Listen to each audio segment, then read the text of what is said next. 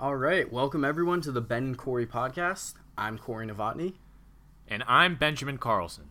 This is now the fourth episode Ben and I have done together, with each of the past three available on both SoundCloud and Apple Podcasts. That's right, Corey. We're happy to welcome back all of our veteran listeners and welcome for the first time any of our new listeners. We hope you like this one enough to go back and check out our previous episodes and continue to listen to future ones.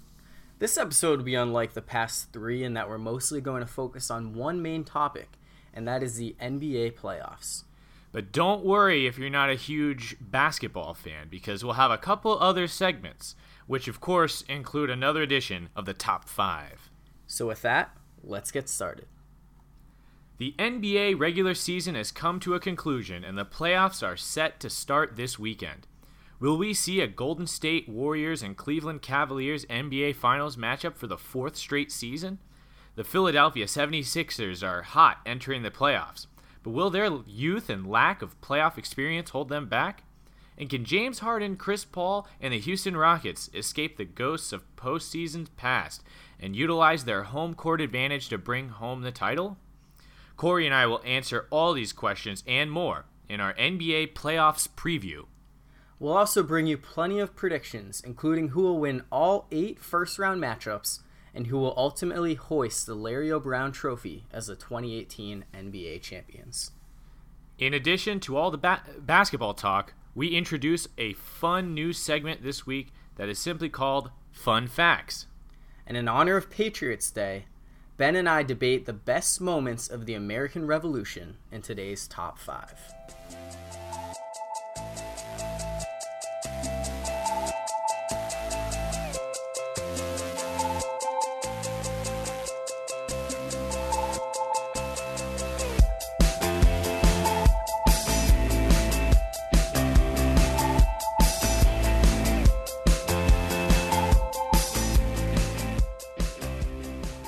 Let's get the ball rolling here and start by talking about uh, the Houston Rockets and the Toronto Raptors and their struggles in the uh, in the playoffs in the postseason.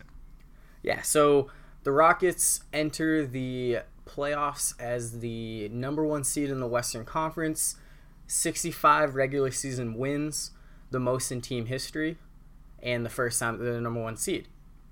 In the East, the Toronto Raptors enter the playoffs as the number one seed with a team record 59 wins.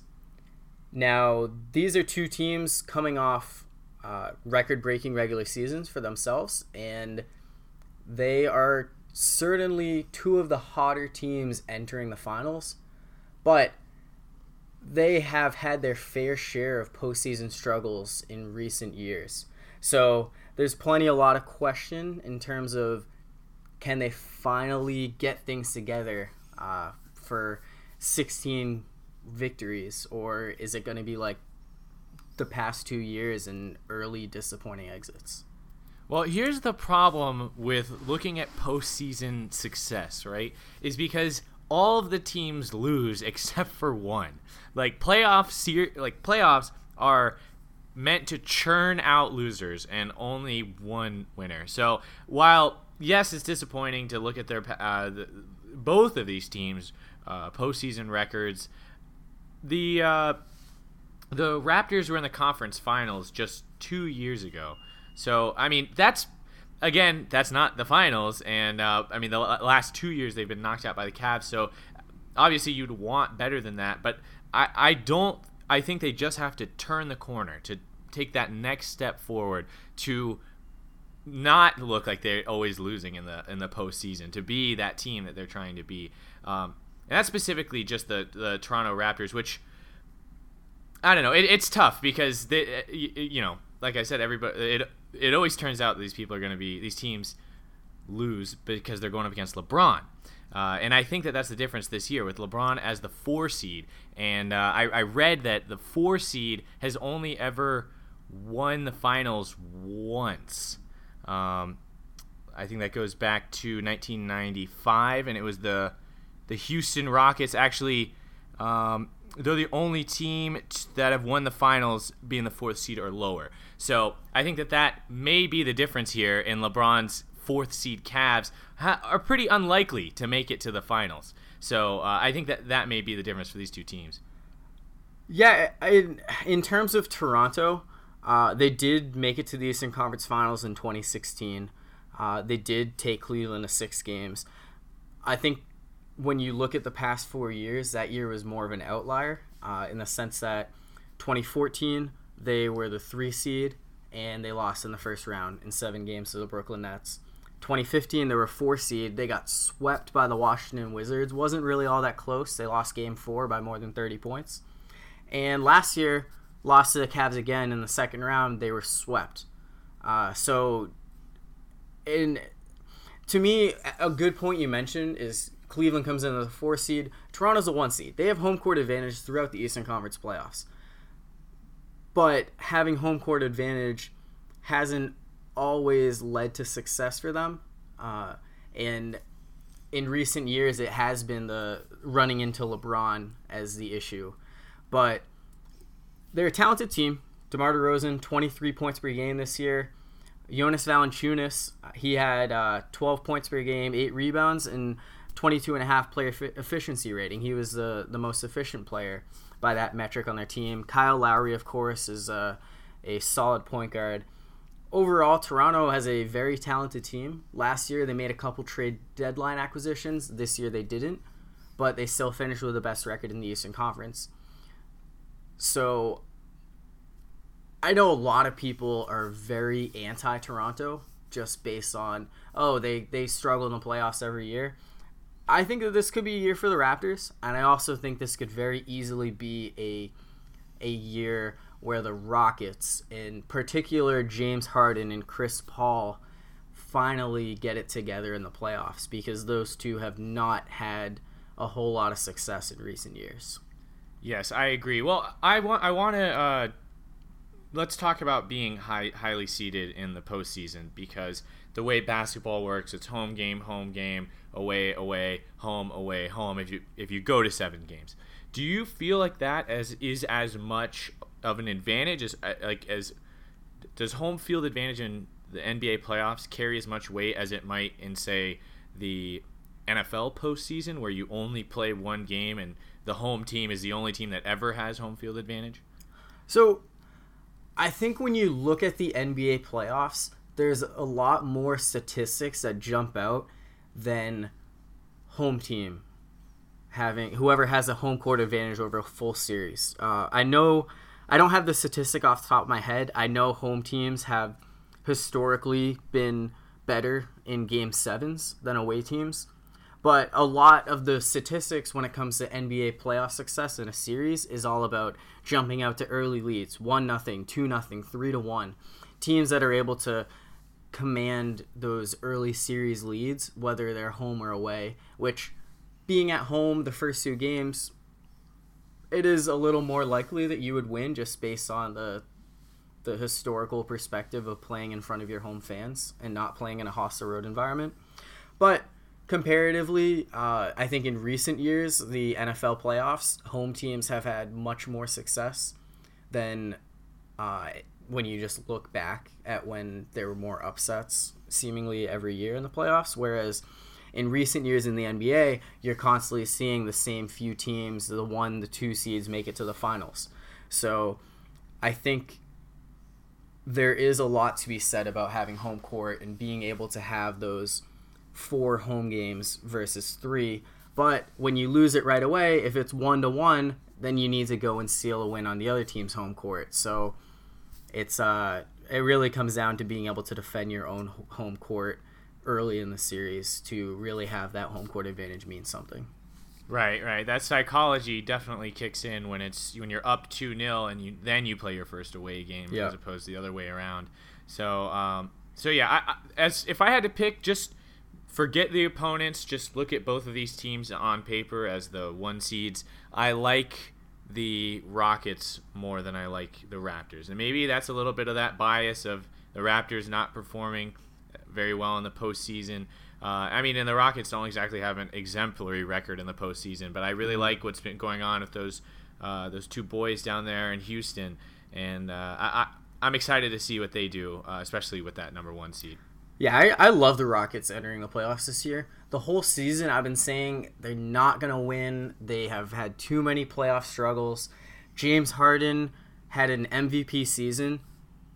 He choked, or he he either choked or he quit in the playoffs last year. One or the other. Game six against the San Antonio Spurs, down three to two at home, ten points on two of eleven shooting, six turnovers six fouls. Rockets lost 114 to 75. And I think that game really summed up James Harden's postseason career and really the way that he's looked at.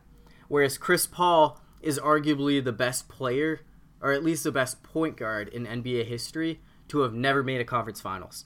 He's made the playoffs nine times in his career, and he has only advanced to the second round four times and has never made it to the Western Conference Finals, let alone the NBA Finals. But when you just look at their success this season, you throw out all the historical data. The Rockets were the best team in the league. Their big tandem of James Harden, Chris Paul, and Clint Capela in games that they all played together went 40 and 3. So, to me, when the Rockets are healthy and they have all their guys on the court, it's difficult for anyone to beat them. I like it. I think it's going to mix things up in the Western Conference, uh, but we'll, we'll, get to that in a little more detail moving forward. So let's talk about the Celtics sans Kyrie Irving. Uh, for me, this one's pretty cut and dry. Their playoff hopes are shot. Without uh, Uncle Drew out there, I don't see them making it very far. Yeah, as a Celtics fan, it definitely hurt getting that notification a couple weeks ago saying that Kyrie Irving, who was expected to be back at some point in the playoffs, will not be back at all. Um, dealing with what a, was it? A knee injury. So anything specific, or are they trying to keep it, it low key? So he got hurt.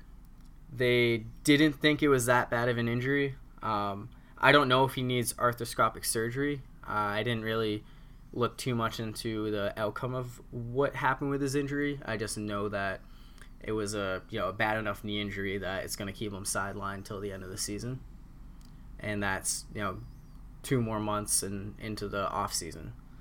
So definitely a huge blow, uh, especially considering that the Celtics are already without Marcus Smart, who has been a defensive uh, phenom over the past couple years, and he'll likely or they're hoping that he'll be back uh, by the end of this month, but it's very likely that he won't be able to play in their first round series against the Milwaukee Bucks, and it definitely is not the ideal situation for a Celtics team who has a lot of young talent, but then again, it's young players who are inexperienced.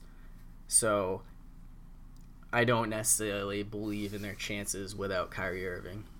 Yeah, unfortunately, I feel like they're dead in the water. As much as I was excited to see the, uh, you know, a, a new look East, potentially having the Celtics at the top over LeBron. I mean, we, we saw some exciting series between the Celtics and the Cavs this season, and without Kyrie, I just I don't think they're the same, especially with how young the rest of the team is. And while we're talking about a young team, let's turn to the Philadelphia 76ers, who just finished the regular season on the longest winning streak ever to finish a season. Not longest winning streak ever, but the longest winning streak to uh, finish out a season. Uh, the, the Philadelphia Sixers are red hot. Yep. 16 straight wins. They are playing like as as good as anybody in the league right now. Ben Simmons is he's the clear cut rookie of the year this year. Uh, I know some people try to say that he's not deserving of it because he was technically on their roster last season, but he didn't play at all. And they have been a great story. Uh, just knowing that, you know, it was like three, four years ago there, there are all the talks about trust the process. You know, we're gonna be bad, really bad for a while, but it's gonna work out. And after a few seasons of tanking, for them to not just become a, a respectable team, not just become a playoff team, but become a 50 win team that a lot of people are saying are the favorites to make it out of the Eastern Conference and advance to the NBA Finals. Uh, it's it's definitely an eye-opening thing and not something that a lot of people expected entering the season outside of Philadelphia and even then they probably didn't given the lack of success the past few seasons. It's definitely a good time to be a Philadelphia sports fan. I'll mm-hmm. say that. Uh, I I think well okay t- tell me more about your opinion on uh, Markelle Fultz. He just had his first triple double of his career after spending was it the entire almost the entirety of the season uh, out with injury? I'm not sure if he if this was his first game. yeah, he he was he was out most game. of the season. Uh, number one overall pick. I wanted the Celtics to get him when they won the lottery. I was excited about potentially bringing in Fultz. He goes to Philly, and like almost every other top three Philadelphia 76er draft pick, he missed most, if not all, of his entire rookie season. Uh, so he he's definitely a question mark, but like you said, he he dropped a triple double. He's someone who uh, has the talent. There's a reason why he was the number one overall pick. There's a reason why the 76ers traded up to get him. And uh, I think it'll be interesting to see what he does, especially considering that Joel Embiid has been dealing with injuries. The the star center for the Sixers, orbital bone fracture. He's been out since March 28th. So supposedly uh, well, not supposedly. Embiid himself said he's unlikely to be able to play in game one. Does that mean he'll be good to go game two, game three, at all in the first round? When are they going to get him back? The fact that they're just saying game one makes me think it'll be sooner rather than later. Um, but they've they've won without him, so I don't necessarily think that they need to rush Embiid back to have long playoff success. But I, I definitely like the young nucleus in Philadelphia. Yes, no, and especially with the way that Ben Simmons has t- taken the helm for uh, Philadelphia, especially in the absence of Embiid, the way that Ben Simmons has led the charge on this winning streak. Tell me, uh, okay, so so have you seen his small rivalry with Donovan Mitchell? I guess it would be a little bit more than small, but uh, w- uh, regarding Rookie of the Year. Yes, yes. Um, so I think it was what last night, two nights ago, when Donovan Mitchell uh, walked into the game wearing a sweatshirt that said rookie and it had the definition of a rookie on it. So there's this kind of this feud. Basically, Ben Simmons was asked if he deserved Rookie of the Year and if there were any other rookies that caught his attention, and his response to that was none.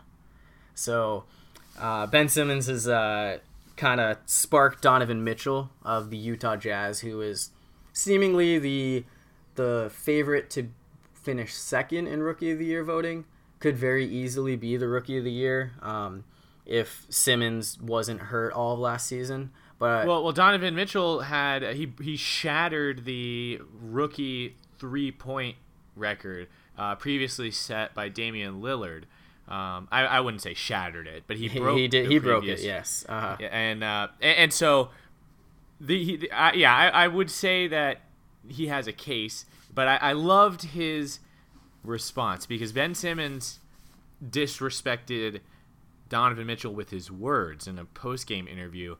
Donovan Mitchell disrespected Ben right back silently. It was with yep. his. He actually he's had he's worn two different hoodies or sweatshirts that had the definition of a rookie on it, and uh, which I was definitely uh, a fan of. Although I saw another uh, at the Trailblazers game last night, I believe it was.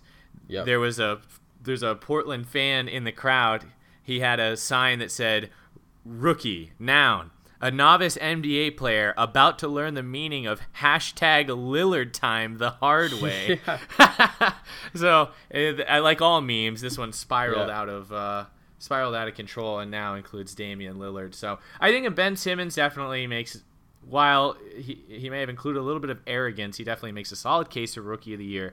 Uh, and despite the, you know, weird situation with his the amount of years he's been in the league, I think I guess we're defining a rookie as someone who it's their first year that they're playing games, not their first year technically on the team. Mm-hmm. Yeah, as that was the case with Blake Griffin um, back in 2010 after being drafted in 2009 and missing the entire season. But uh, so, but did there, he, there's he a precedent. He did win Rookie of the Year. Yeah, so there's a precedent. Okay, so it this. definitely is a precedent. Oh yes, right. yeah, no, it's it's definitely a thing. Um, but I guess so. Just back focusing on the 76ers and their playoff chances. Uh, so they are a young, relatively inexperienced team. They do have JJ Redick, who they were able to bring in this offseason, one year, $23 million deal. He has had his fair share of playoff experience with the Orlando Magic and the Los Angeles Clippers in the past decade. Um, but outside of him, the Sixers, they have not made it to the playoffs. They have not had the same kind of experiences that Toronto has had with their playoff failures or Boston has had in regards to losing to LeBron James. So it'll be kind of interesting if, you know, you can say that the Sixers don't have the experience, but that could potentially be a good thing because they don't have that hanging over their heads that we can't beat this guy. They just beat him and the Cavaliers uh, this past weekend. 132 to 130, a game they almost blew a huge lead, so can't necessarily be too comfortable about it. But they they have they they were able to beat the Cavs a couple times this season. So I I definitely think that the Sixers are are more than capable of uh, pulling off a, a deep run and, and winning the East. Yeah, no, and, and yeah, I look at it as maybe they haven't developed those bad habits of making it to the playoffs and getting knocked out early. So we'll see it. Yep. They're definitely one of the more interesting teams to look at.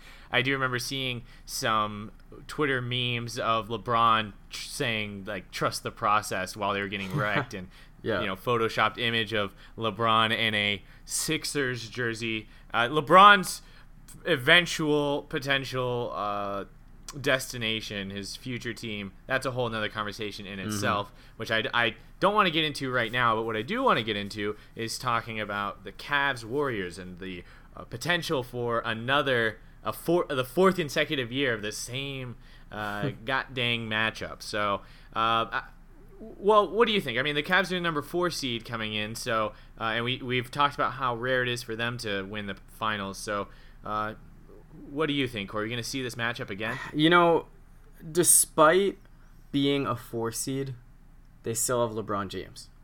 They have had success in the playoffs without being a one seed. Generally, it's as a two seed, but they, uh, not necessarily to say that they've always had a cakewalk in the Eastern Conference, but they've only had a couple years where they've gone up against a really good team in the second round. The past two years, they swept the Hawks and they swept the Raptors. Not necessarily to say that they're bad teams, but they weren't really teams that anyone was like, oh, watch out, the Cavs might lose to them. So, 2012, as a member of the Miami Heat, LeBron played a hard fought series with the Pacers that went to six games 2015, uh, his first year back with the Cavs, he had another six game series with the Bulls. And outside of that, he did go to five games with the Celtics Big Three back in 2011, his first year in Miami. But he hasn't really been tested early in the playoffs, which is something that if Toronto, as the one seed, advances in the second round as expected, he won't have home court advantage in the second round for the first time since uh, I believe actually in his is uh, oh 2008 when they lost to the Celtics. So I think it's a little different circumstances that we're used to, but it's still LeBron, and right. LeBron has won the East seven years in a row, and it's difficult to be able to say that someone is going to prevent it from happening this season. Right. Yes, and, and, even though the Cavs are the fourth seed, which you might be looked at as underachieving for LeBron historically, this was this year uh, he did do something he'd never done before, which was start all 82 games. As LeBron James, despite how old he's gotten, is still very much LeBron James, and I have a hard time uh, being convinced that there's going to be a different outcome just because they're the four seed. I, I was shocked to find out that historically how difficult it is to make it and win the finals when you're not one of the top three seeds. But if anybody can do it, it's a generational player like LeBron James. So Yes. uh, I, I that's specifically on the Cavs side, but kind of pushing it towards the Warriors. Now the Warriors have had a little bit of injury trouble here uh, with They Steph have. Curry, but beyond that, some of their depth as well has been uh, a little not like banged up. So are are we as confident in the Warriors to make the finals this year? You know, earlier I mentioned that all season I was like the Rockets are not going to make the finals because they have historically not been good in the playoffs. And the Warriors, regardless of being a two seed, they're still the Warriors. And we might as well just, you know, book the finals for them because they're going to find a way to win. But they're 7 and 10 in their last 17 games. They lost to the Utah Jazz by 40 on Tuesday night in a game in which Kevin Durant and Klay Thompson and Draymond Green, the three of the big four that are still healthy outside of Stephen Curry, played as much as they could, could and should have for a 40 point loss. So to me, it's it's definitely something that needs to be of concern for Golden State. Um, and I, I don't know. They they didn't win 60 games this year for the first time since 2014, which was before the uh, three-year Western Conference Championship run they're on. In theory, if Curry comes back healthy later in the playoffs, they're a whole different team. But we already know that he's out for the entire first round, and there's no timetable as to when we can expect him to be on the court beyond that. I uh, even since the last time we recorded, uh, uh, even since the last time we talked about the Warriors on the podcast, my perception of them has changed a lot, especially with the way that they've played to end out the season. But they're still the Warriors. They still have that star-studded lineup. So I look at them as a bit of a sleeping giant. And if the question is, will they wake up? Because they they're still the Warriors, but if they keep playing like they have played, they won't go very far in the playoffs. But if they can turn it on and be the Warriors that we that we know, you know, ship it straight to the finals, and we'll see them, you know, potentially against LeBron. Uh, but we'll have to see. That's why we play the games. So uh, I, that that's kind of how I see it right now. If they can't find a way to find their identity again now, now that it's playoffs time, then we might see an early exit from the Warriors.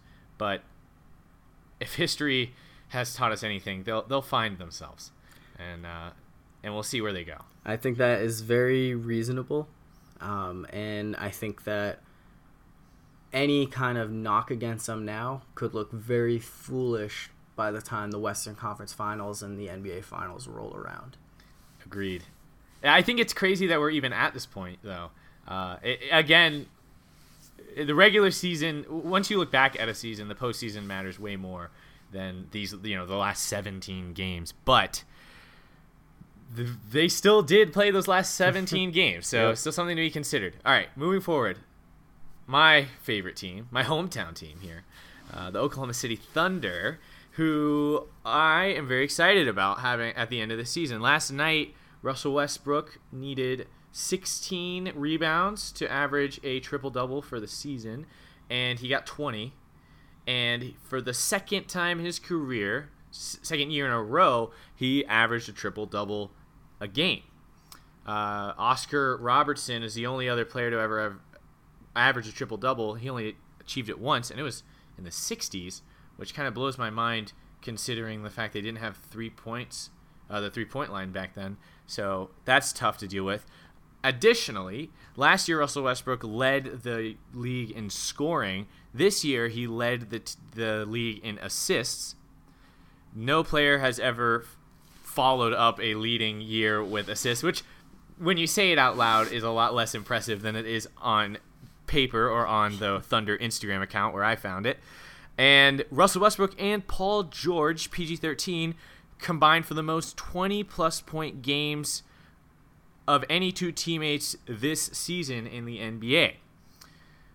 So the the Thunder have a lot to be excited about right now. Oh, and last night the Thunder had their highest scoring half of the season uh, against the Grizzlies, which I guess it's the Grizzlies, but still the Thunder are looking good heading into the postseason, especially after clinching the four seed and securing that home field advantage in the first round.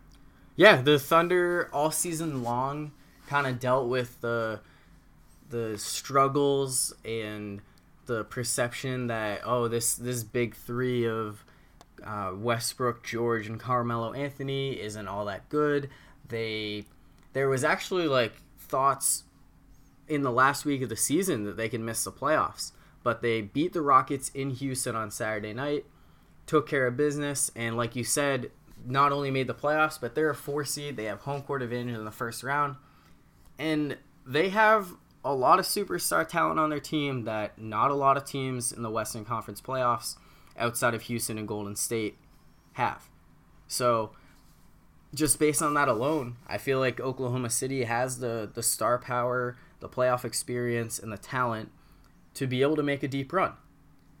But they do have some injury concerns right now. Corey Brewer just recently got hurt. Alex Abrines is injured. Those are some of their depth guys, but still valuable pieces that you want to have in the playoffs, especially early on as you uh, try to develop and uh, get on your, your big runs as you advance deeper and have to go up against some of those top talented teams like Houston and Golden State.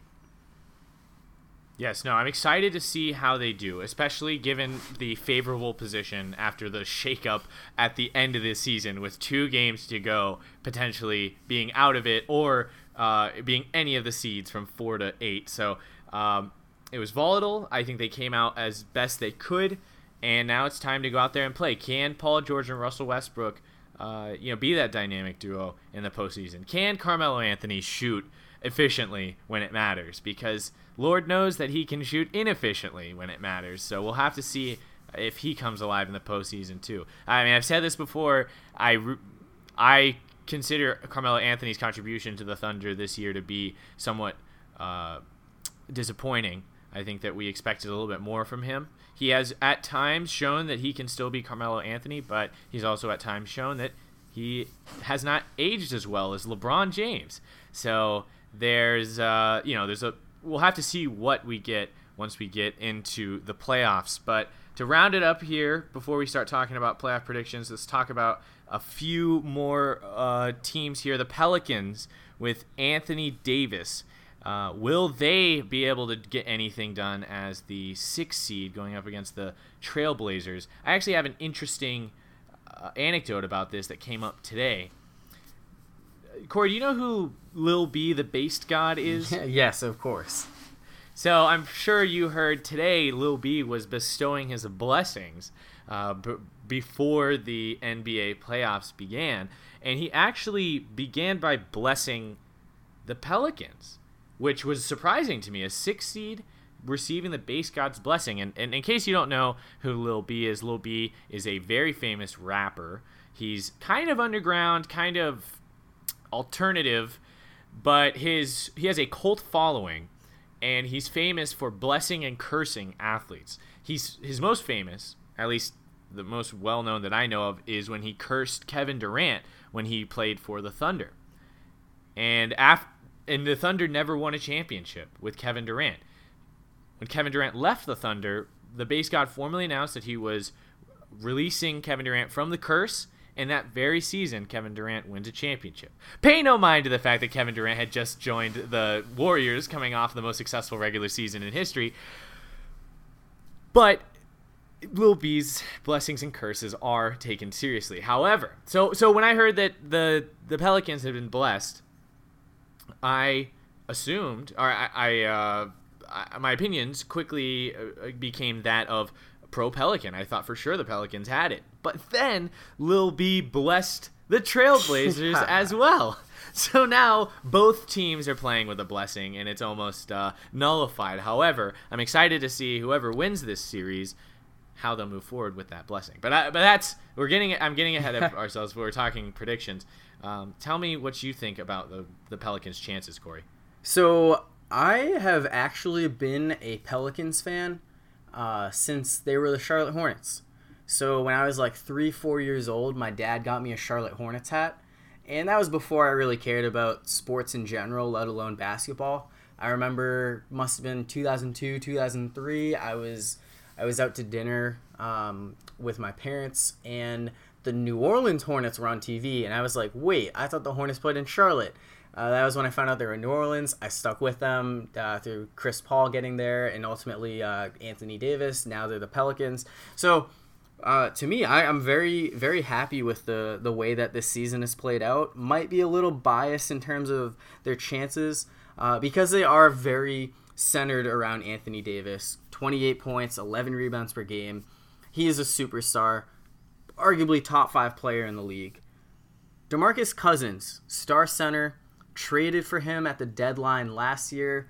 Uh, too little, too late from him because the Pelicans were were not that close in the the playoff race. But even after he tore his Achilles this year, they finished 21 and 13. Six seed. Jrue Holiday signed a huge contract in the offseason. He averaged 19 points, six assists per game. Nikola Mirotic, who they traded for at the deadline uh, with the Chicago Bulls, he in his last five games this season put up 25, 31, 28, 24, 21 points. Excuse me, last. Yeah, 25, 31, 28, 24, 21. Last five games. Three of those five games, he had 15, 16, 16 rebounds. So he's playing lights out right now. I don't necessarily think the Pelicans are good enough to knock off Golden State or Houston. But if Anthony Davis turns it on, puts up 35, 40 points a game, and the rest of the guys, Jrue Holiday, Rajon Rondo, who last season, uh, he he was phenomenal against the Celtics in the playoffs before getting injured, and a lot of people uh, still think that the Bulls would have knocked off the Celtics as an eight seed had Rondo not gotten hurt. Uh, and then Mirotic, Emeka Okafor, who is uh, he's still playing for the Pelicans, and uh, and I think is like feels like his 15th year in the league now. Uh, they they're they're a team that I think has some they then don't have a whole lot of talent beyond Anthony Davis in terms of like recognizable names, but they have a lot of chemistry. They've played well together as a unit.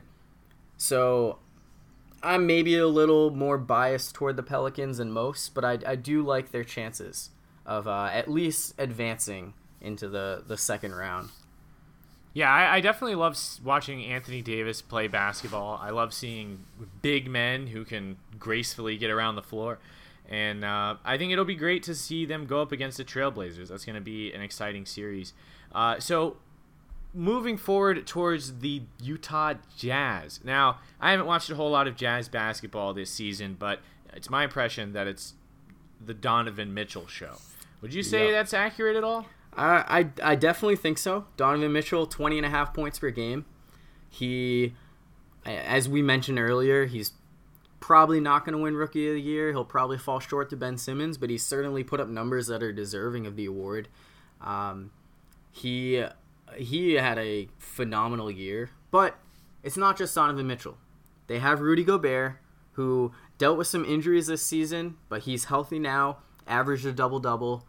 They, after losing Gordon Hayward and George Hill in the offseason, there wasn't a whole lot of optimism around Utah. They're a team that some people are like, ah, maybe they're the seven or the eight seed, but they they finished the season strong. They lost to the Trailblazers last night, so they ended up as a five seed instead of the three seed. But you know, beyond just Mitchell, uh, I think that the Jazz are a very talented team, and uh, they are certainly playing extremely well since January.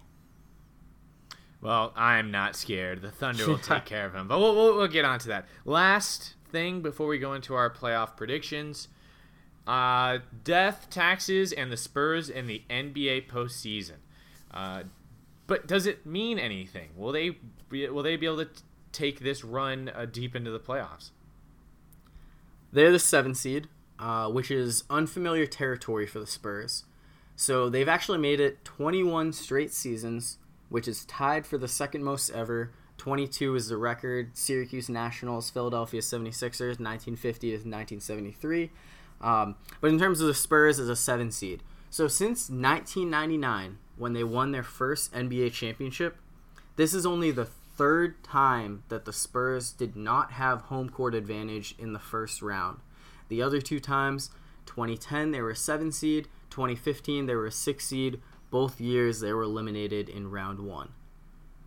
And going up against the defending champs, Golden State, I know the Warriors have struggled. I know they're without Stephen Curry, but the Spurs are without Kawhi Leonard. There's no reason to believe that he's going to come back anytime in the playoffs after missing almost the entire regular season. I don't really like the Spurs' chances of advancing. Uh, I think Gregg Popovich has done another masterful job of getting this team back to the playoffs, but I'm expecting an early exit for San Antonio. Way too early prediction, Corey. What jersey is Kawhi Leonard going to be wearing next season? I think the Spurs would be crazy to get rid of him. So I'm still going to say San Antonio. But I also wouldn't be surprised if he doesn't play again next year as he awaits his uh, contract year when he's eligible to sign a supermax $200 million potential deal. Which realistically, I don't think that's going to happen. But I, if I had to predict now, I would say he'll stick around in San Antonio. Not having Kawhi Leonard around for most of the season this year has been one of the biggest disappointments for me. I love watching Ka- Kawhi Leonard do his thing. Mm-hmm. Uh, all right, so I think it's time for us to try to predict these playoffs, Corey. Yep. So I think we're gonna we're gonna focus on the first round. We'll give you our NBA champions heading in to the um, you know just into the start of the postseason. But we're just gonna give you our round by or our matchup by matchup first round predictions for now, and as the playoffs advance, we'll you know that that's when we're gonna kind of tell you how our our brackets sort of play out and who we expect to to win once we we enter the you know second conference finals rounds. So let's start off in the East with the number one overall or number one seed in the East, the Toronto Raptors, going up against the eighth seeded Washington Wizards. So I, am under the impression that it's very typical Washington sports to be uh, one and done to make the playoffs and then go nowhere with it, and I think that that's going to continue here with the Raptors easily beating the Wizards. Yeah, the the Wizards definitely dealt with some injuries this year to uh, star point guard John Wall in particular. He's healthy, but I I really am not ready to dismiss Toronto's um, playoff chances at least in the first round. Uh, I'm gonna take the Raptors in five over Washington. I I'm taking the Raptors in four. I I like I like their chances here, especially because I haven't been impressed with the few Wizards games I've spectated this year.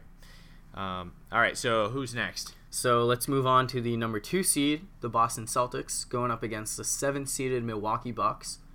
Uh, Milwaukee was not a team that we talked about, but Giannis Antetokounmpo, one of the best young players in the NBA right now, and as we mentioned earlier, the Celtics are hurt. So, what are your thoughts on Milwaukee's upset chances? I love Giannis. Giannis is he does things that I didn't know that people his size are capable of doing. And I think that the the Celtics without Kyrie is the opportunity that the Bucks are looking for. I think that Giannis comes alive and they take this series in 6 games. You know, it, it definitely wouldn't surprise me. Celtics did go 15 and 8 without Kyrie this season. I think that they're good enough to at least get out of the first round. Milwaukee and Giannis Antetokounmpo certainly make me nervous.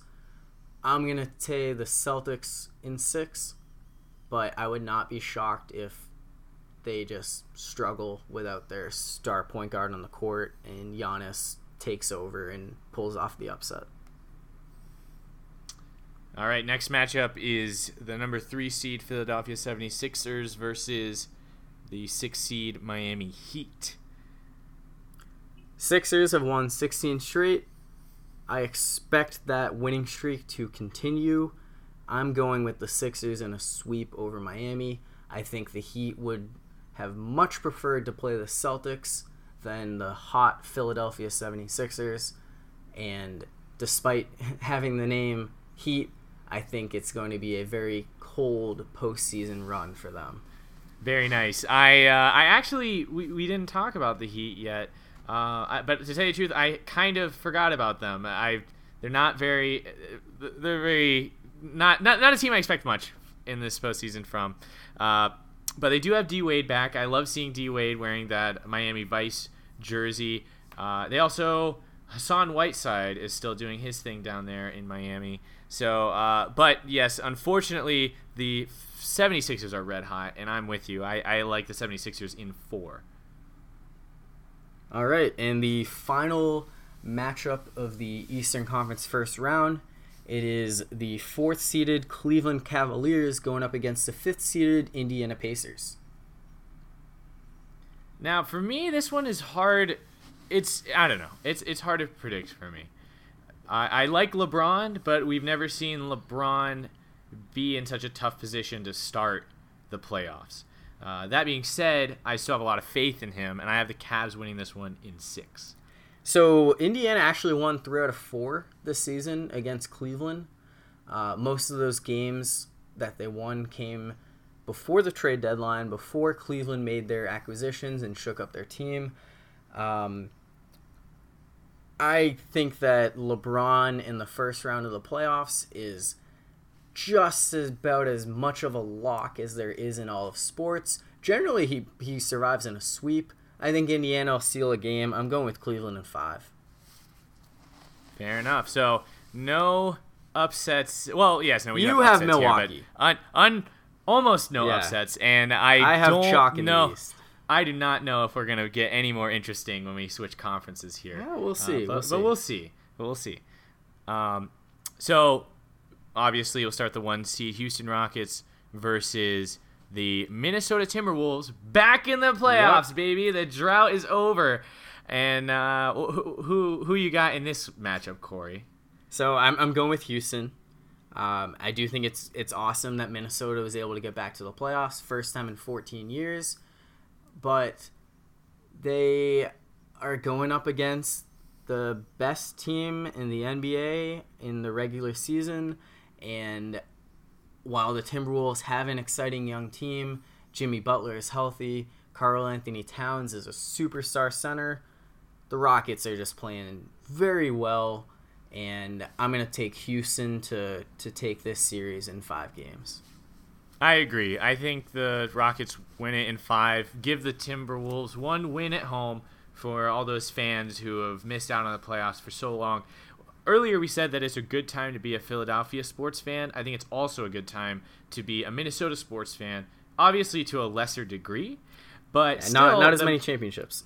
Sure, but you did have the Minnesota Miracle, and you had the Timberwolves breaking the drought this year. Yeah, I mean even Uh, the a Twins making the playoffs last year um, after finishing with one of the worst records in baseball in 2016 was pretty cool. But Right. So a, a lot to be happy about as a Minnesota sports fan. A lot of franchises, a lot of sports cities have a lot less to celebrate. So Yeah. moving forward, we've got the two-seeded Golden State Warriors versus the seven-seeded San Antonio Spurs. How do you see this one going, Corey? so the Warriors are without Curry in the series. They've been struggling, but I don't think the Spurs are all that good. Uh, LaMarcus Aldridge had a bounce back year, but no Kawhi Leonard. We saw what happened when these two teams met in the Western Conference Finals last year, and Kawhi Leonard left with an injury. The Warriors just swept him out of the playoffs.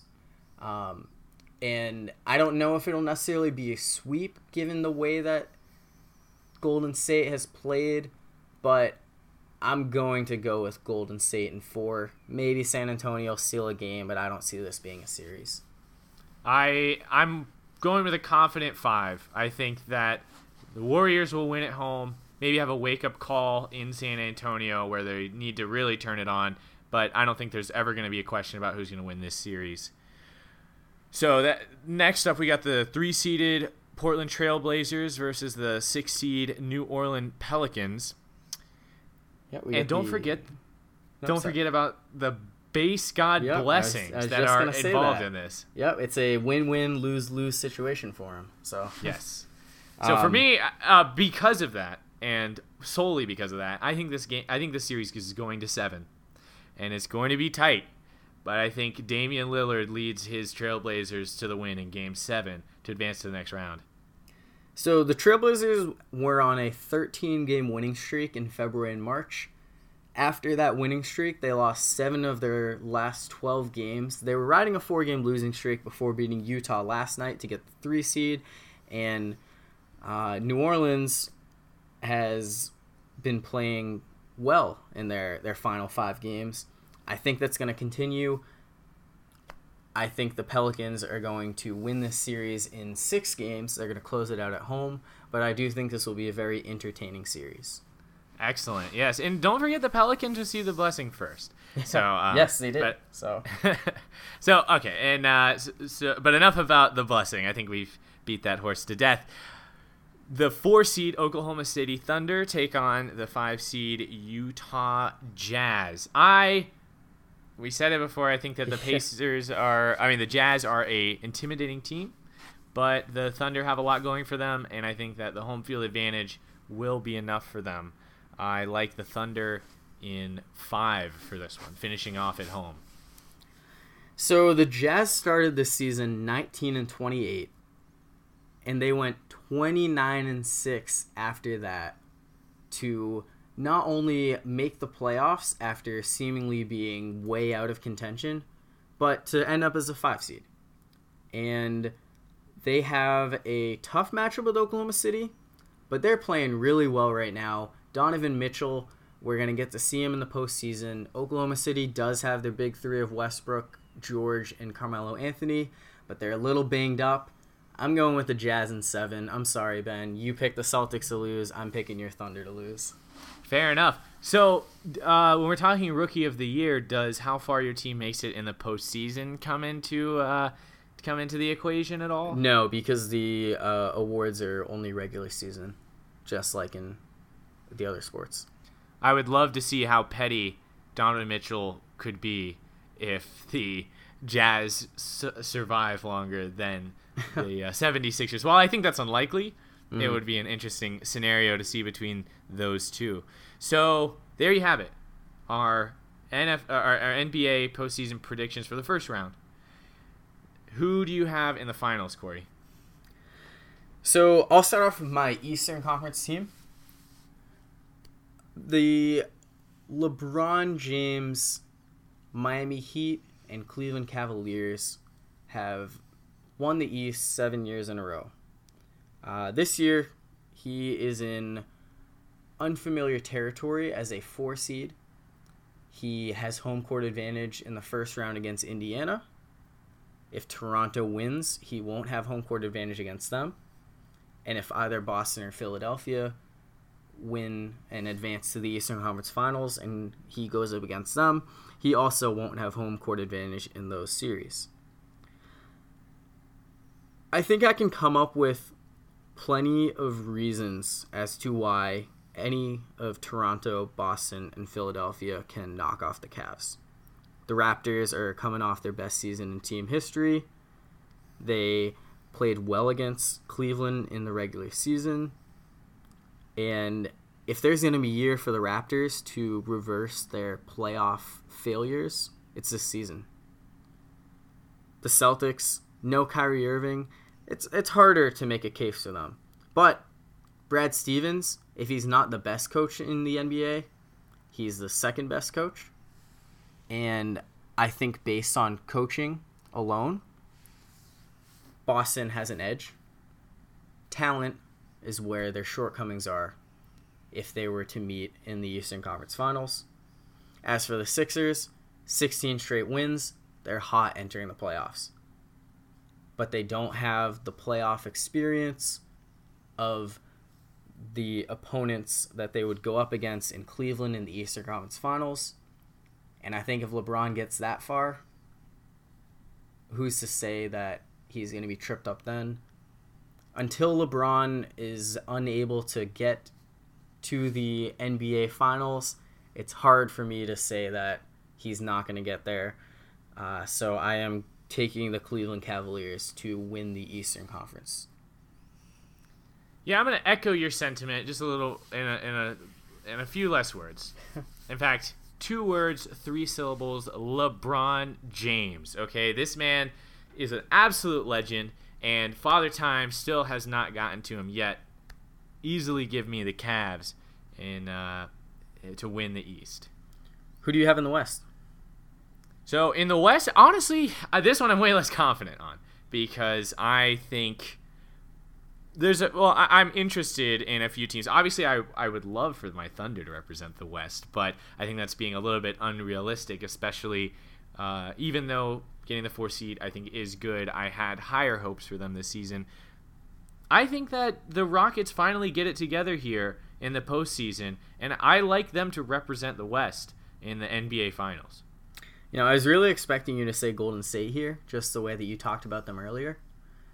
All season long, I've been saying the Warriors are going to win the West and they're going to win the finals. But as we've reached the postseason, they're trending south, and the Rockets are continuing to play like the best team in basketball. If they meet Golden State in the Western Conference Finals, they'll have home court advantage. It's unknown whether Golden State will have Stephen Curry. I think if Golden State has Curry back and he's healthy and he is playing well in the second round and can continue that in the Western Conference Finals, that changes things. But I think the Rockets and James Harden and Chris Paul are going to shake off their ghosts of postseason past and represent the Western Conference in the NBA Finals. I uh, Golden State has a habit of making me eat my words when it comes to the postseason. But for now, I have to take a stand at some point, and I'm taking the the Rockets. I uh, at the very least, I would love to see them shake it up and not have the same matchup in the mm-hmm. finals for the fourth year in a row. Even though I understand that that's objectively impressive for both teams to have made it yep. four years consecutively. Yep. Um, and in terms of winning it, that is tough. It really is tough. I, I I will just for just for the sake of uh, variety. I think that would be exciting to see the Rockets win this one because LeBron mm-hmm. James has shown he can. If he's going to lose somewhere in the postseason, it's going to be the final. And if the Rockets can beat the the Warriors, then I think they can beat the Cavs. And I like the Rockets to win it. LeBron's three and five in the finals. I think he'll be three and six after this year, and the Houston Rockets will win their first NBA title since 1995.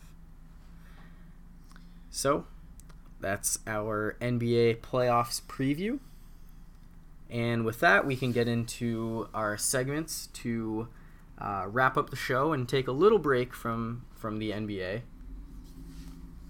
So, fun facts. Our first fun fact on April 8th, Giancarlo Stanton of the New York Yankees became the first player in MLB history to have two zero hit, five strikeout games in a single season. The keyword April 8th. A week into the season, Giancarlo Stanton, the big Yankees trading acquisition from the Miami Marlins, the defending NL MVP, is in the record books for a horrible reason. Uh, and you hate to see that. so I'm no expert on baseball, but is this guy just swinging at literally anything they throw his way? Yeah, I mean more or less. You know, he he had two home runs in his Yankees debut in Toronto, and had one of those uh, zero hit, five strikeout games in the home opener at Yankee Stadium. Uh, as a Red Sox fan, I love it. The Sox have won had won nine in a row, lost to the Yankees last night, but there was a big brawl when Red Sox pitcher Joe Kelly threw at Yankees hitter Tyler Austin, and I think it's fair to say that the Red Sox rivalry, Red Sox Yankees rivalry is officially back, and I can't wait to continue to watch these two teams play throughout the remainder of the season and hopefully into the playoffs. As far as brawls go, that was a pretty good brawl. There wasn't Yeah. a whole lot of thought between getting hit with a ball and approaching the mound, and I I love to see them Yep. slug it out like that. Solve solve their problems the old-fashioned way. Yep, especially And, this uh, early in the season, you love to see that. Right, and so I again I, I I'm not I don't follow the rivalry as much. This is a bit of a rebirth for it. Had it been in a lull, Yeah, so this so last season was the first time since 2009 that both teams made the playoffs in the same season. The rivalry kind of started to die off as some of the players uh, who were really there 2003, 2004, uh, even into the, the mid to late 2000s started to leave the team. Um, but it's very much at the point where these two teams are going to be contending to win the AL East.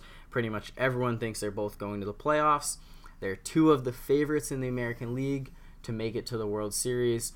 So this is yeah, certainly a rebirth of not necessarily a dead rivalry, but a rivalry that has lost some of the appeal uh, compared to what it was 10, 15 years ago. And well, we all love that. we all love a good rivalry, especially these storied ones. Yep. Uh, especially because baseball's been around for so long. Our next fun fact: the Villanova Wildcats became just the fourth team to win the NCAA Division One men's basketball tournament by winning all six tournament games by double digits. Listen, people, if you listen to the podcast, you already knew Villanova was going to win this thing. This is not a surprise to us and our listeners. So to see them do it in such uh, historic uh, fashion, while impressive, it's barely surprising. Uh, they were absolutely dominant in the tournament. I know I picked North Carolina to beat them in the final because I'm a North Carolina fan, but take away that that personal bias, I was I would have picked Villanova to win the tournament. Uh, they were they were dominant. They blew out pretty much everyone they faced. They didn't have a whole lot of struggle to make it all the way to the championship game and ultimately win it. And they were they totally killed Kansas with the three pointer in the semifinals.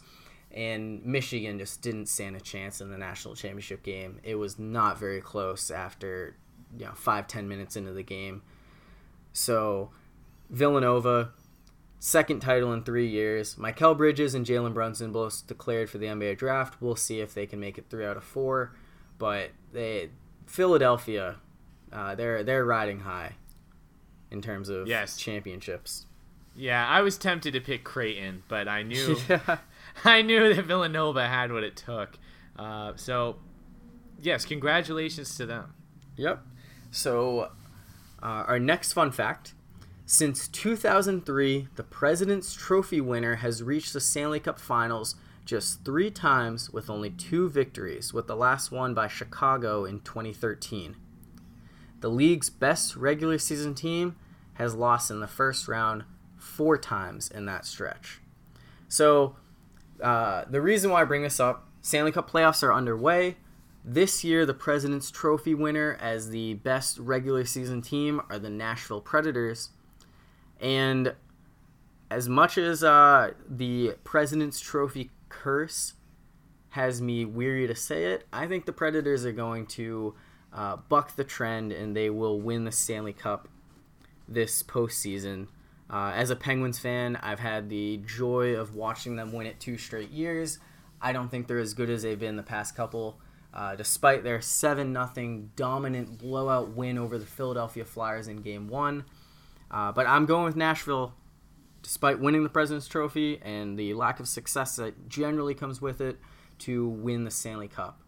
Uh, ben, I know you're not a huge hockey guy. Do you do you have a team that you're you're pulling for this year or think's gonna win? Uh, I don't know if you're you're San Jose Sharks fan, given your San Francisco ties. Well, to tell you the truth, I don't have a NHL team that I call my own. However, I did attend a Kanye West concert in the Preds Stadium or arena. So I, I'm, I'm with you. I think they can go all the way. Yeah, so we'll see what happens. Um, but yeah, Nashville, Smashville, they barely made the playoffs last year and made it to the Stanley Cup Finals. This year, they have more of a target on their back, so we'll see how they do. But I, I definitely like their chances. All right, our next fun fact Los Angeles Angels rookie pitcher and designated hitter Shohei Ohtani. How'd I do? Shohei. Close. Shohei Ohtani became the first major league player since 1919 to notch two wins and hit three homers in his team's first 10 games. I've heard about this guy. He is an international superstar. Yep, he's uh, known as the Japanese Babe Ruth. Ohtani actually did not play well in spring training at all. As a hitter, he batted just 125, 347 ops, which is about half of where you want it to be, especially for a designated hitter. Uh, he only made two po- or spring training starts, got lit up in them, 412 whip, 27 ERA. A lot of people didn't think he deserved to make the major league roster, thought it would benefit him to start out in the minors. He's proven the doubters wrong early, at least. Uh, winning two games in his first two starts, three home runs. Ohtani is uh, definitely looking the part right now, and Angels fans have to be excited as uh, they they're off to a great start to the season. Now, I understand there were some strange rules regarding uh, Sho- Shohei. Yep, Shohei. Uh, Shohei, Mr. Ohtani, joining the MLB. Some say he joined earlier than he uh, maybe should have if he was interested in getting paid the Yep. maximum amount. So, uh, why did he pick Los Angeles? So his his like priorities in terms of a team he wanted, he wanted to be on the West Coast. He said he wanted to be on a small market, which is a lot of people thought for sure meant the Seattle Mariners. Instead, he meant a big market where they're the number two team, as uh, Los Angeles is is dominant dominated by the by Dodgers and Dodgers fans. Um, but he has certainly looked at home in in Anaheim playing for the Angels. So, uh, at least the the way that his career started, I don't think he's regretting leaving early and choosing to join that franchise. I, I love seeing international players do well. Uh, the way Jay Ajayi played, joining the and the NFL, having a very very thick British accent is a nice uh, breath of fresh air, and uh, I think that having the Japanese Babe Ruth uh, in uh, the MLB, which I, I know he's not the only international player, but having uh, you know a superstar be very international is uh, it's good. It's nice Mhm. variety. Yeah, yeah, very interesting, especially given how few pitcher hitter uh, slash players we have had in recent decades. Uh, as for our final fact, Andre Ingram played 384 games over 10 years in the NBA's G League before finally making his NBA debut on Tuesday night. He scored 19 points against the Houston Rockets, the most points in a post All Star break NBA debut since 1953. Ingram, a career G League player, back in 2007, after going undrafted out of American University, chose to go to the G League because he felt he would get more NBA exposure as opposed to playing over in Europe. He made a career out of himself in the minors, never got a chance to play in the NBA till the Lakers decided to give him a contract, and he goes out and scores 19 points, drops four three pointers, and even receives some MVP chants from the crowd at the Staples Center. Definitely one of the more amazing stories to come out of the NBA this season. absolutely inspirational. I- I think that anybody in any walk of life can take something away from Andre Ingram after this performance. He just didn't give up. It's the def- it's the definition Yep. of perseverance. Just- yeah, absolutely. Never giving And I- up. I have attended a handful of G League games this year because the the Thunder have their G League team, the Blue, the Oklahoma City Blue, and it's a thankless job. These guys go out there and hustle hard with barely anyone in the audience. I mean, my I make a habit of buying the cheapest possible tickets because once you get there, there the ushers say you can sit wherever you want because there's not enough people to fill the seats. So for someone to go in there and put that work in for 10 straight years, it's really nice to see that pay off and have him go out there and ball. against the Houston Rockets for 19 points. Yeah, definitely, definitely a great story, especially the fact that he did it against the number one team in the West. So, uh, that that's all we have for fun facts, and we are ready to move on to today's top five. Not two, not three, not four. Top five, top five, top five. All right, so this coming Monday is Patriots Day, which is a holiday celebrated in Massachusetts and Maine in honor of the start to the American Revolution with the battles of Lexington and Concord. So, this day, the Boston Marathon is run every year. Kids in those states are lucky and they get to be off school despite living in New Hampshire right between them. I, I never got to celebrate Patriots Day the, the same way they did.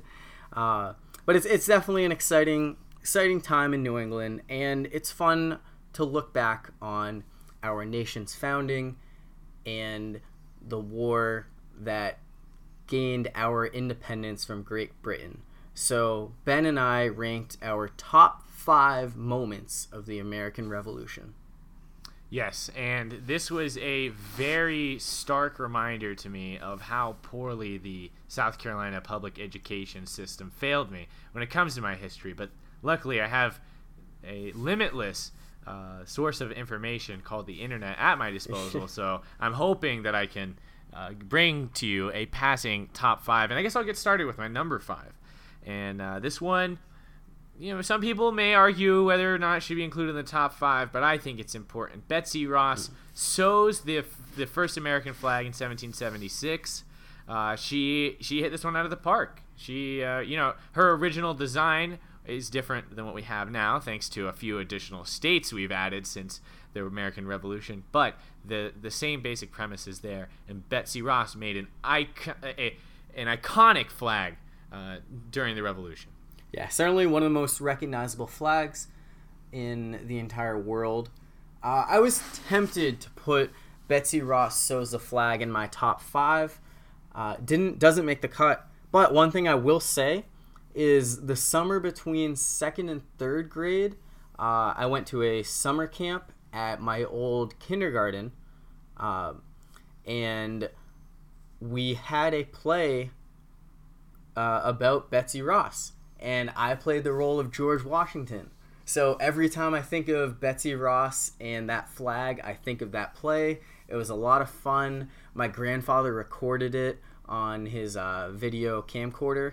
And I remember a couple years later watching it back, and there was this one part where I like forgot my line, and uh, I was like, "Oh, what do I say?" Like I already said that. Uh, it was kind of funny looking back. But I remember there was like one funny line about a bag of potato chips in it. Um, don't remember the play too much, but I definitely have some fond memories to uh, a fun moment in my childhood when I think of Betsy Ross and the flag.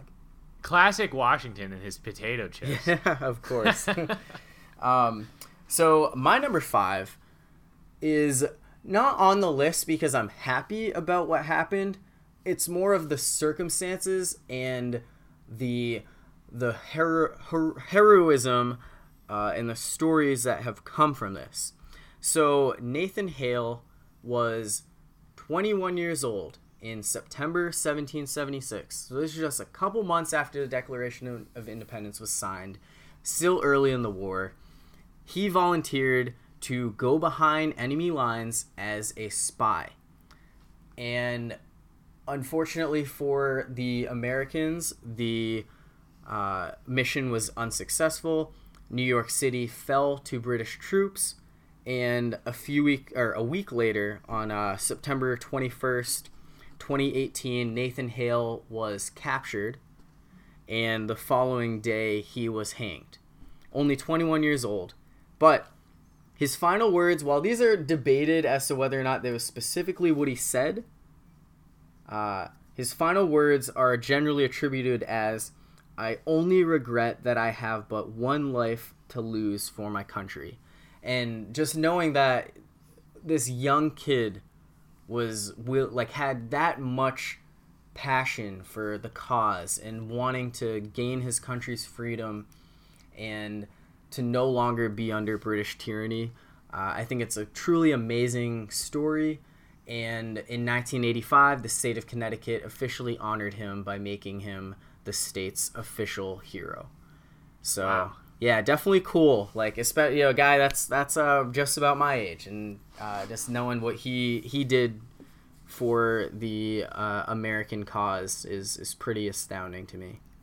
What an absolute legend, Mm-hmm. and to have his legend, his legacy cemented like that, Yeah. uh, is fitting. So, cong- uh, that's uh, well done there, Corey. with Number five. I, I can't wait to see the rest of yours. Yeah. Um, so my next up is my number four, and uh, this one's pretty well known. But in uh, 1773, the uh, British Parliament passed the Tea Act, which gave the British East India Company a monopoly on tea sales in the colony, and the Americans, the uh, the colonies, were not very happy about this, and they did something that has come to be known as very American. They protested on December sixteenth, seventeen seventy three. About seventy men boarded uh, British ships that were bringing tea into the harbor and dumped the cargo into the sea, and it was dubbed the Boston Tea Party, a act of rebellion that inspired a whole lot moving forward, showing that these colonies were not going to take it anymore.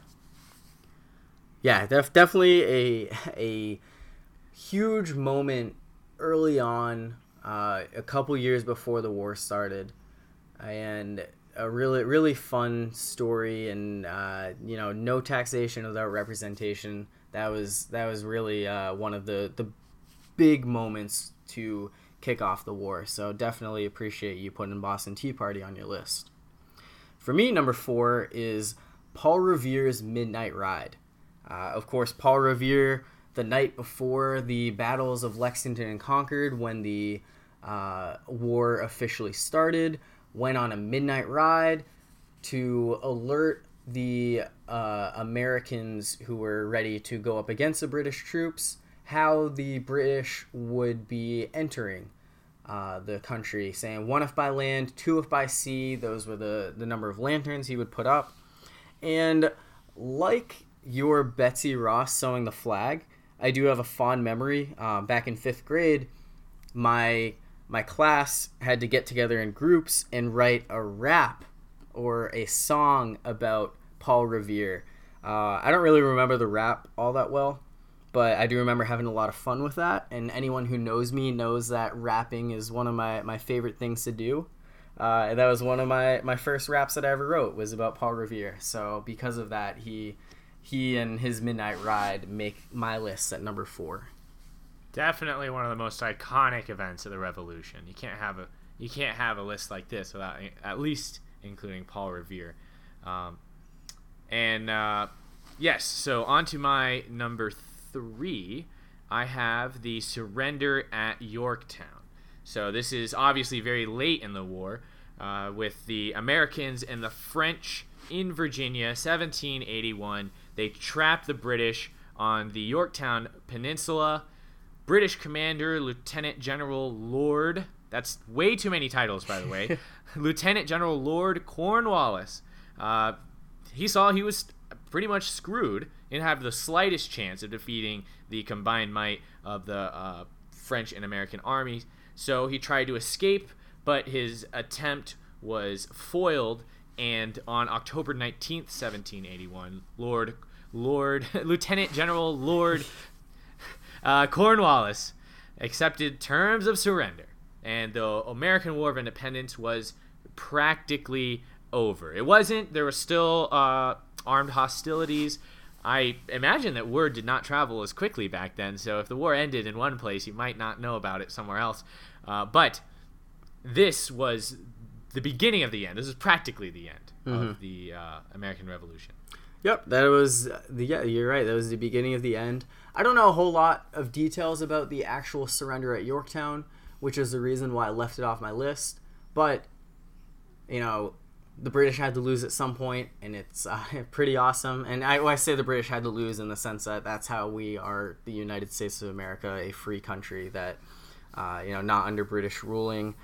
Uh, we won that war, so definitely awesome to uh, put the the finishing touches in your top five. Right. Well, and it's. I mean, that's obviously why we're not speaking in British accents and wearing powdered wigs right now. It's because we won our independence. So, uh, what's your number three, Corey? So my number three is George Washington leading his troops across the Delaware uh, River, and this was done on Christmas night, uh, early morning of December 26th. He had a surprise attack uh, in what was the Battle of Trenton, which was a, a major early victory for the American forces. And to be honest, the biggest reason why this is as high on my list as it is is because of the recent Geico commercial where they they say uh, something happening surprising, not surprising, saving all this money on car insurance, and the commercial is uh, Washington crossing the Delaware Turnpike, and it's him trying to row a boat on the highway and cars beeping at him and he's like all right all right ah calm down. We all got places to go. And i just I, I i don't know. Some geico commercials i think are really dumb. That's one that i find very entertaining. Uh, so that that's that's the biggest reason why i have it number three on my list. Yes, and I'll give Geico credit. A lot of companies don't even try to be entertaining in their commercials, and Geico at least tries and sometimes succeeds. Yep. So, and and I, I would I think that that's a great example of a time where it goes well for them. Um, all right, moving forward to my number two. Now, this one I don't actually specifically remember learning about in uh, school, which again, South Carolina public education people, but the signature of the Treaty of Paris. Now, this is, I would say, the part two to the British surrender at Yorktown. Now, Yorktown was a surrender for the British with all our guns pointed at them, and they were basically screwed. They had to. The Treaty of Paris was the the final the final act that gave America its true independence. Signed on September 3rd, 1783, the Treaty of Paris uh, formally gave, uh, recognizing the United States as an independent country, the official United States of America, and set the boundaries of the United States, the Mississippi River in the west, the Great Lakes in the north, and uh, that's our a country is officially born, uh, and it's while I did, dude, I I literally learned this while I was doing research for this podcast. I think it's a very proud moment in our history. Yeah, no, it's an absolutely proud moment. Uh, technically, this was. It took two years after the war ended um, for the, the Treaty of Paris to be signed. It, honestly, it's it's something that I, I know exists and I kind of slipped my mind. That's definitely something that needs to be high on the list. And yeah, like you said, that was officially what made the United States of America the nation that still exists today. So we know and love. Yep. Certainly a great moment of the American Revolution. And my number two is one that you already mentioned, so I'm not going to go too much into it. Boston Tea Party. Being from New England, I love Boston. The Boston Tea Party. Uh, you know, you got the the colonists dressing up as Native Americans, middle of the night, uh, sneaking onto the cargo ships and pouring the tea in the Boston harbor.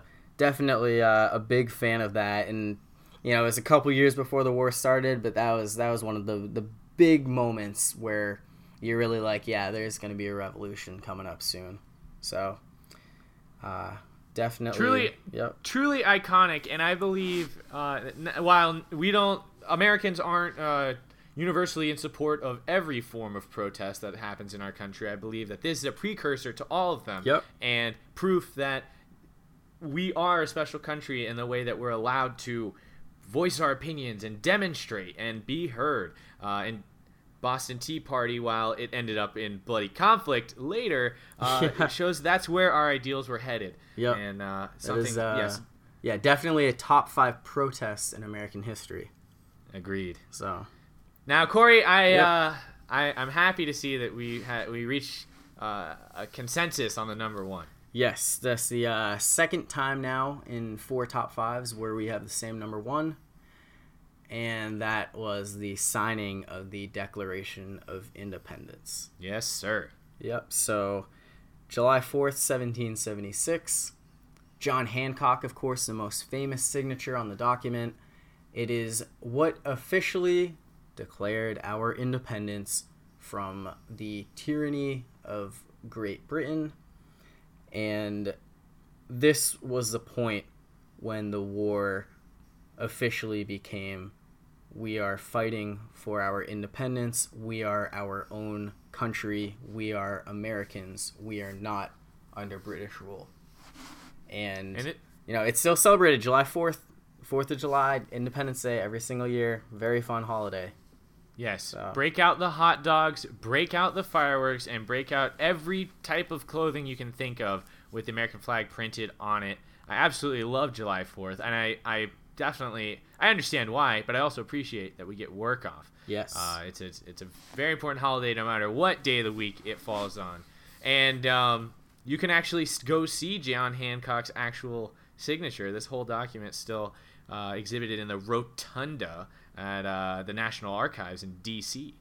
So uh, Yes, a bit of um, history that survives even today, which blows my mind because how do they make this paper survive that? right? long? Especially knowing uh, Nicolas Cage had uh, some other plans when it came to uh, what was going to happen with that Declaration of Independence, uh, of course.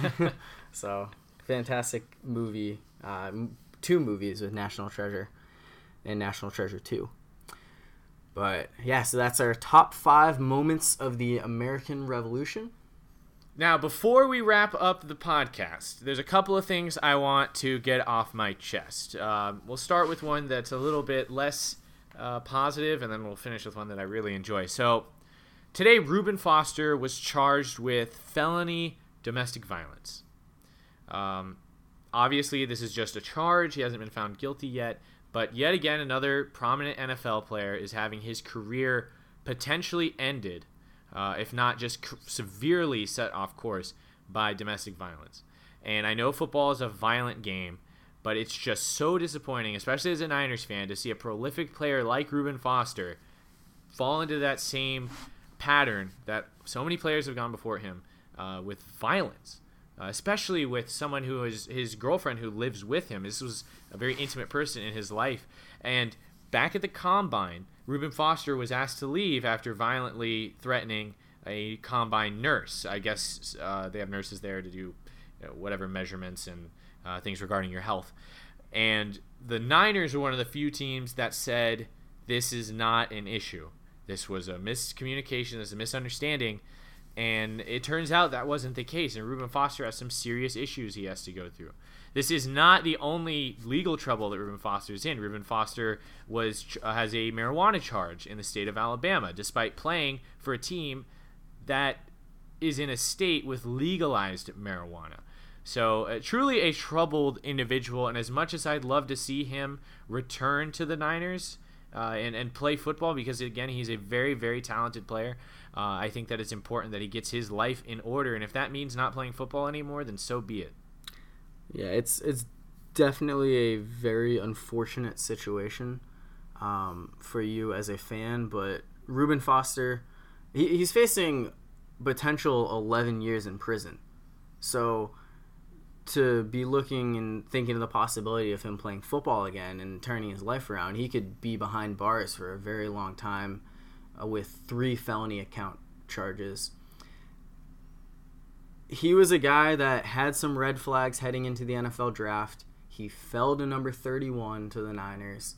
You he's a guy that you you wanted to to hope that he could, you know, turn some of those those uh, red flags off, but this ultimately seems like it's going to be a real real uh, detriment for his life, not just his his NFL career. And Yes. you know, you, you hope he can turn his life around and that he can he can uh, improve from this, but it, it definitely does not look good for Reuben Foster. And it's unfortunate that domestic violence continues to be an issue in the NFL.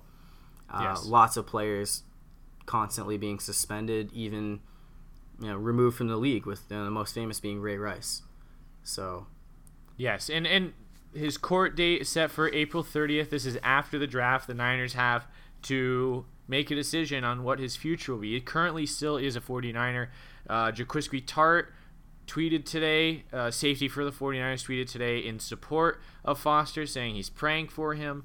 uh, and Richard Sherman was present at his. I think there was some sort of hearing uh, today. So Richard Sherman already looking to be somewhat of a mentorship role. But if they find him guilty on all charges, eh, football will be the last of his concerns. Um, so definitely something that's affecting me. Something I think that is shouldn't still be a problem, but definitely still is a problem in the NFL, uh, and that's truly unfortunate. Mm-hmm. But to take a let's take a look at something on the more positive side. Also today, A'ja Wilson of the South Carolina Gamecocks, uh, absolute legend in Columbia, South Carolina, was drafted with a number one overall pick to the Las Vegas Aces. She is a professional basketball player as of today. Yeah, that, that is awesome.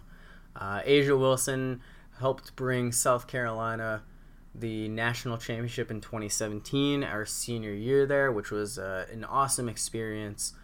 Um, we got to attend the parade, and we got to see lots of uh, Dawn Staley in person with the the uh, champ- Final Four championship net around her neck as a necklace. Uh, A'ja Wilson, phenomenal basketball player, and it is awesome knowing that she was the number one overall pick. Going to Las Vegas, which is a city that I'm very fond of. You and I went there together um, back in 2016. It is a, a, very fun city, and I really hope that she can be part of uh, what turns that expansion franchise into a legitimate playoff and hopefully championship contender in the coming years in the WNBA. Agreed. At the very least, it's given me a reason to try to seek out WNBA games uh, because if I've learned anything at my at my uh, during my time at University of South Carolina, it's that women's basketball can be awesome. Mm-hmm. So I'm uh, I'm hoping to see more of her moving forward. Blake Griffin actually reached out to A'ja Wilson. He was informed that A'ja's favorite basketball player is Blake Griffin. So uh, okay. he sent her a video message saying how proud of her uh, he is and how he's he'll, he'll be watching as she uh, begins her professional career. So something that uh, really made me happy today seeing that Twitter is a buzz with congratulations mm-hmm. for her and celebrations from the university. Um, so yeah, well, I, I like to end it there on that positive note. Yeah, this that is definitely a very positive note to end things on. So, uh, do you have any final words for our listeners, Ben? Uh, NBA, I mean, NFL draft in two weeks, and uh, you know, get ready for that. That's what I'm mostly excited for. Besides, obviously, what we talked about this whole time is the NBA Finals. Yeah, yeah. Well, we'll definitely be uh, talking more about the draft as it gets closer, and uh, you know, continue to talk about basketball and uh, yeah, so we'll we'll keep keep making these podcasts as long as you keep listening. So thanks everyone. Yeah, tune in next time. Review us on iTunes.